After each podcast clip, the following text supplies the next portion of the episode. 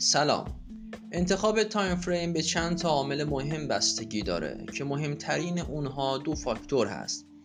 یک میزان سرمایه. دو شرایط ذهنی و روانی معامله گر اولا با هر میزان پولی نمیشه در هر time frame ی که دلمون می‌خواد اقدام به خرید و فروش بکنیم.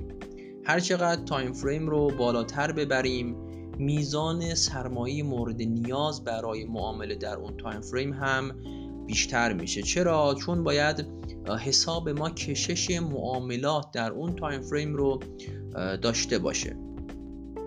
ثانیا trader باید شرایط ذهنی و روانیش هم با اون time frame مطابقت داشته باشه که فاکتور بسیار مهمی هست.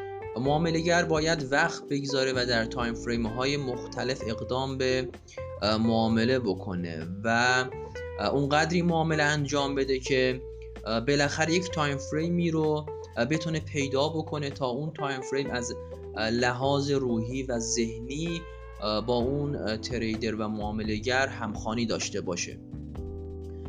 time frame انتخابی اونقدری نباید بزرگ باشه که معاملگر کسل بشه از معامله کردن در اون time frame و همچنین نباید اونقدری کوچیک باشه که معاملگر نتونه کنترل داشته باشه بر روی خودش به خاطر حرکات سریع بازار در اون time frame به طور کلی باید ذهن و روان trader با اون time frame انتخابی به صورت کامل مطابقت داشته باشه.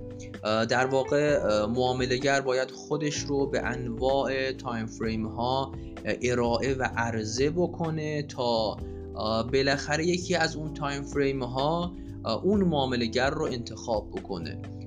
بله time frame ها هستند که معاملگران رو انتخاب می‌کنند. موفق باشید.